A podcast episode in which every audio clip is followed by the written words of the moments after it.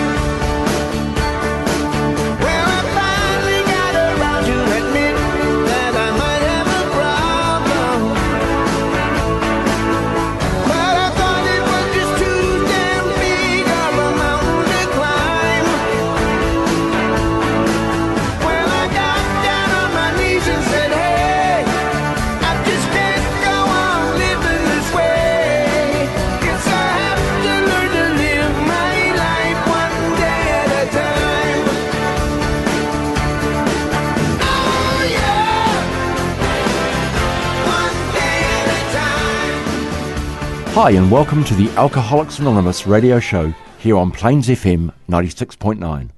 My name is Pete, and I'm an alcoholic. The purpose of this show is to increase public awareness of Alcoholics Anonymous as an effective means of recovery from the disease of alcoholism. So, our show has two parts. First, we'll talk a bit about alcoholism, what it is, and what AA can do to help. Then we'll be interviewing a recovering alcoholic who is active in the AA fellowship. I'm now going to ask our guest to read the AA preamble, which is read at the start of every AA meeting. AA Preamble Alcoholics Anonymous is a fellowship of men and women who share their experience, strength, and hope with each other that they may solve their common problem and help others to recover from alcoholism. The only requirement for membership is desire to stop drinking. There are no dues or fees for AA membership. We are self supporting through our own contributions. AA is not allied with any sect, denominations, politics, organisations, or institutions. Does not wish to engage in any controversy, neither endorses nor opposes any causes. Our primary purpose is to stay sober and help other alcoholics to achieve sobriety. So, what is alcoholism? Alcoholism is a disease, not a disgrace. There's no shame in having an illness or a disease. An unusual feature of this disease is it will do whatever it can to convince you that you don't have it. However, once it's in its hold, the progression of symptoms is like the classic disease model, and the victim is as helpless as a sufferer of cancer. If you are an alcoholic, you are at the beginning of a long road that usually ends in one of three places prisons, institutions, or death. If you think this sounds dramatic, we can assure you that there are collective experience has shown this to be true. The challenge is to convince the alcoholic to admit that they need help and become willing to seek it. Denial is a major symptom of alcoholism. The alcoholic is often the last person to recognize and admit they have it. Our definition of alcoholism is that it is an allergy of the body coupled with the obsession of the mind. The allergy is the physical aspect of the disease. After having the first drink, the phenomenon of craving develops, and we lose control over when we can stop drinking. The old saying is, one is too many, and a thousand is never enough. And yet, because of the obsession of the mind, the mental aspect of the disease, the alcoholic is compelled to keep picking up the first drink. This makes him powerless.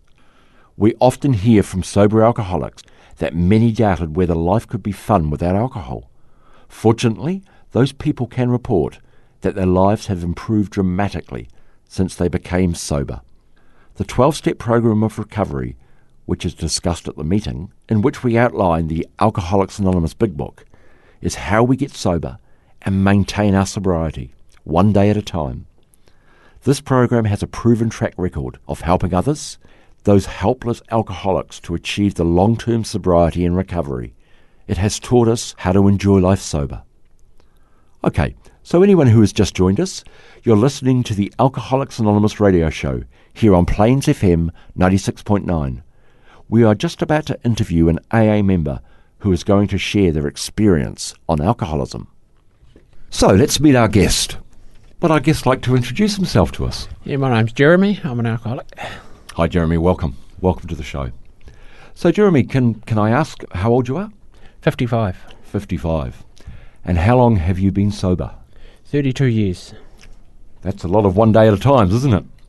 So, what's your occupation, Jeremy? A truck driver. Cool. And family, married with children? Uh, married. I've got three uh, adult children.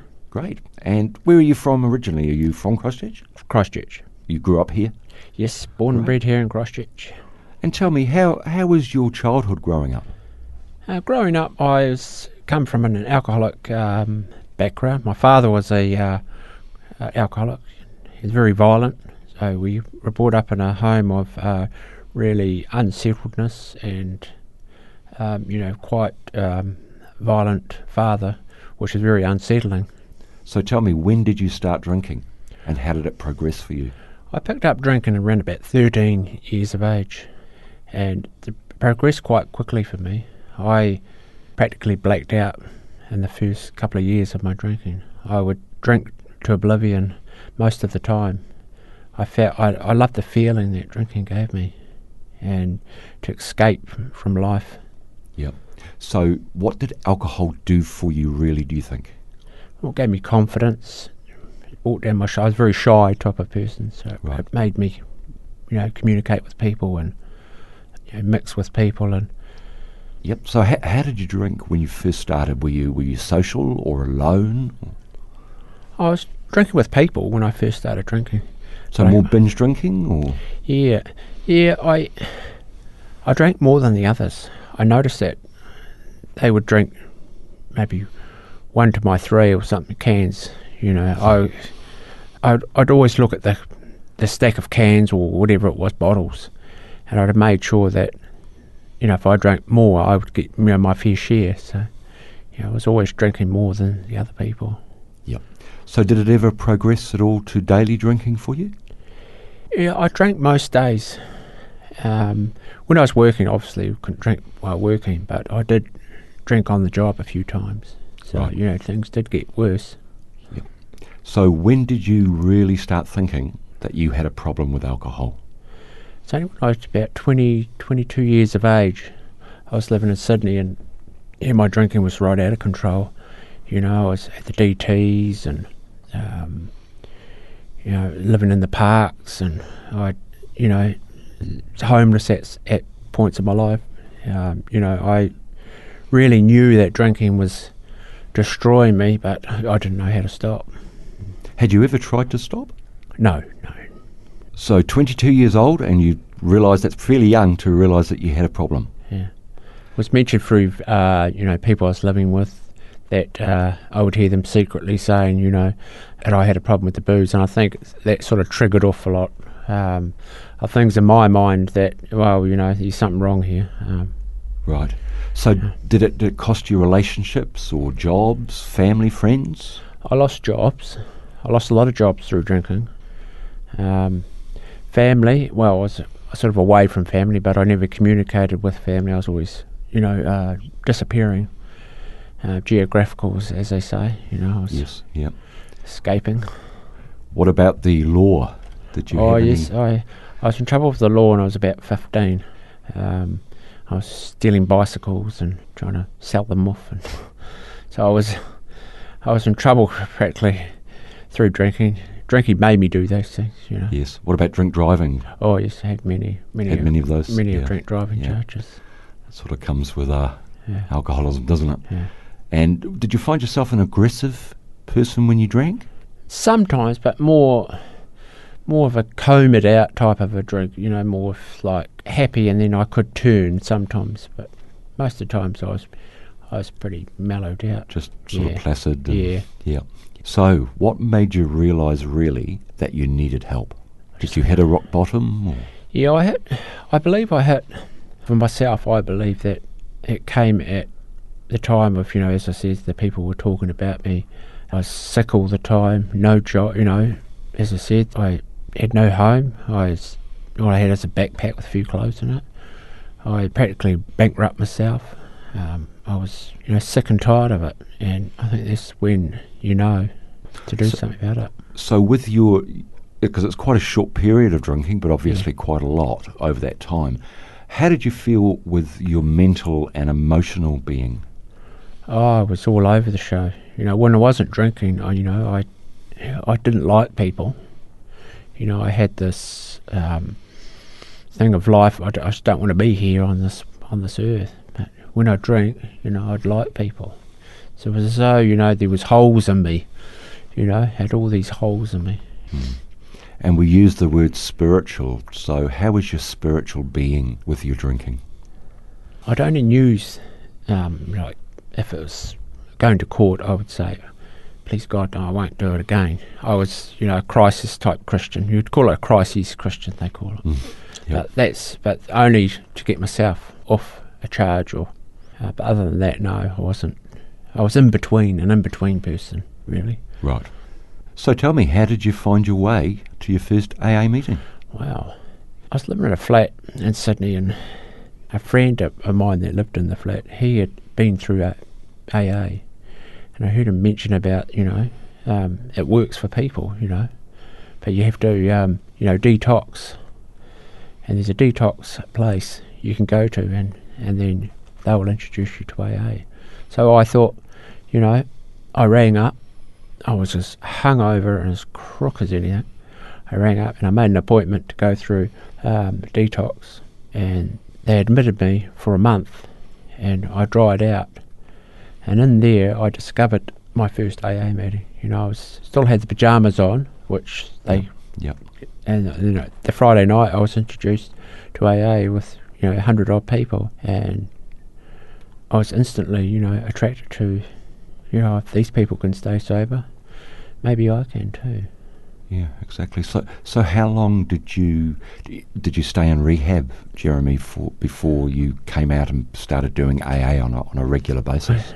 I did a month detoxing, and then I did another six months after that, um, like a halfway house type thing through the bridge program, and then I came out and uh, you know I was attended Alcoholics Anonymous meetings. Right. And how did how did the people treat you in the meetings? how Oh, did, how did you feel? You, you obviously felt at home in those meetings. Oh, brilliant! You know, they were the most. You know, coming from a background of uh, upbringing of you know quite unsettled family, and you know, I was always edgy about you know cagey about people, and I was always resentful. You know, people wanted something from me, but these people were genuine, wanted to help me. So I found them, you know, quite genuine. Especially the older members were quite, you know, willing to uh, go out of their way. So yeah, I found them really uh, helpful. Yeah. Because it, it's a big step at 22 years old to, to walk into an Alcoholics Anonymous meeting and and not feel anxious or sceptical. Oh yes, it's very you know yes a lot of um, people in the meeting are a lot older than what I was.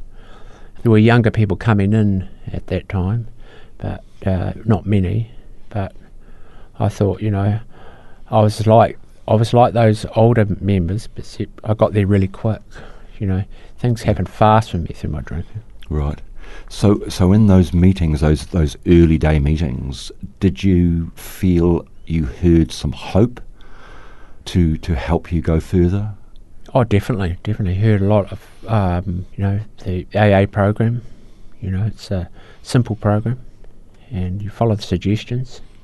Um, yeah, I thought, well, it's going to really uh, work for me if I work it.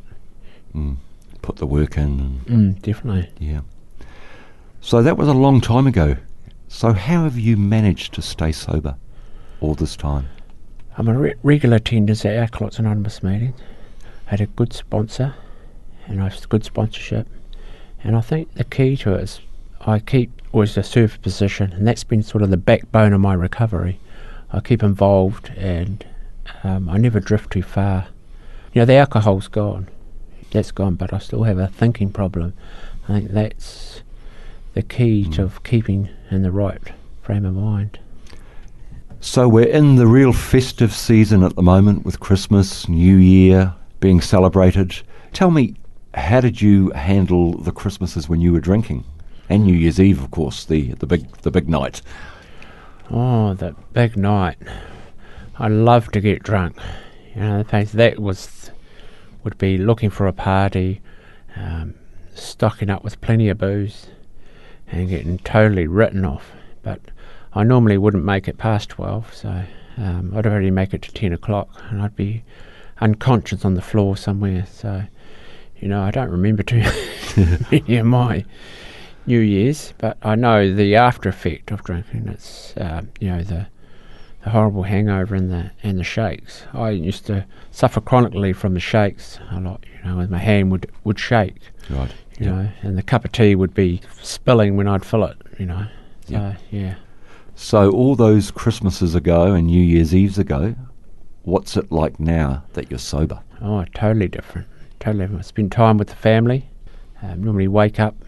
I know that I've, what I've done. I've got a clear head and a clear conscience. And the great thing is, you know, um, I normally go out for a run or I go for a walk. Um, life is really good, sober, and I never want to forget that. You know, I wasted so much time drinking, and now to, it's about living for me. You know, is the, the key. Yeah, exactly. So how would you describe through the years your your self-esteem, your confidence? How would you find that's grown for you in sobriety? Oh, it's grown, you know, remarkably. You know, as the years go on, I still keep learning. I front up, I take responsibility.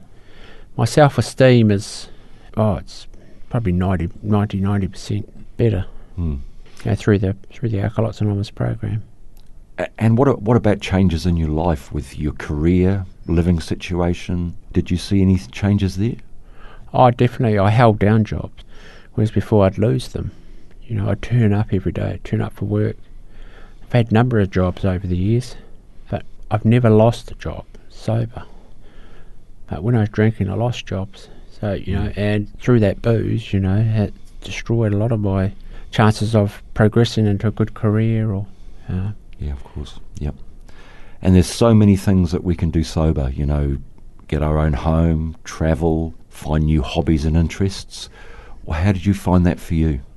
Oh, I found, you know, I had, well, I wasn't wasting my money, so I to be able to afford to, you know, buy my own home, put a deposit down. Um, I met met a woman, I got married, I had three three children, which are growing up now. That's all due to, you know, being sober, I believe. I would have never have had the opportunity, you know, to even meet uh, another person, you know. As I, as I said before, I just didn't like people at all, you know. I had to drink. But now that I'm sober, you know, I have this remarkable life, and you know, people like being around me. Which they before they didn't like being around me. Mm. Yeah. So the relationships of, of friends, past friends, or, or current friends, really, and obviously your children, has been immensely improved. Oh, remarkable. Yeah. Uh, It's you know they've grown up now, and my oldest is 24, the youngest is 20, and they just live their own life now. You know, they don't, uh, but you know those early years of bringing them the children up, you know, sober in a sober household, I think um, is very important. Mm. To me, it was. You know, I felt, you know, these children have been brought up with a sober parent. you know. Mm. So, what are your goals for the future? Do you think? Well, my number one goal is to stay sober. Right. That's, that's number one priority. Stay sober. Um, and then, you know, I like to travel a bit more since the kids have gone. So I'd like to do a bit more travelling and um, just really, uh, you know, enjoy life and keep on what I'm doing and keep involved in AA. I think you Yeah. know it's a Important part of sobriety, Oh, even after all these years. definitely. Yep. So, with the listeners who are hopefully listening tonight, what would you suggest to them if they think they may have a drinking problem? And my suggestion, if you if you think you're going to come along to an Alcoholics Anonymous meeting and sit there and listen, and listen to the similarities. And if you can identify, you you're probably an alcoholic. Mm. But you know some of the stuff I've ju- I've said, you know, uh, the alcohol's gone, but I have this unsettled mind, and you know, it's what we call an alcohol Alcoholics Anonymous, alcoholics of our type, you know. Um, if alcohol was just the problem, you know, I'd put it down and I wouldn't ha- I wouldn't have to do anything. But it's just a, a bit more than that, you know. So, what sort of questions would you ask somebody um, whether they needed help? You know, because a lot of people may not realise that they need help. I would, I'd ask them, you know, a few questions, you know, and I'd say to them, you know, you know, come to the meeting. Um, was we have a program where you can diagnose yourself quickly, and I think AA is, is straight to the point. We we need to be. Um, if you can stop your drinking, as I quickly diagnose yourself, you know, you'll soon find out.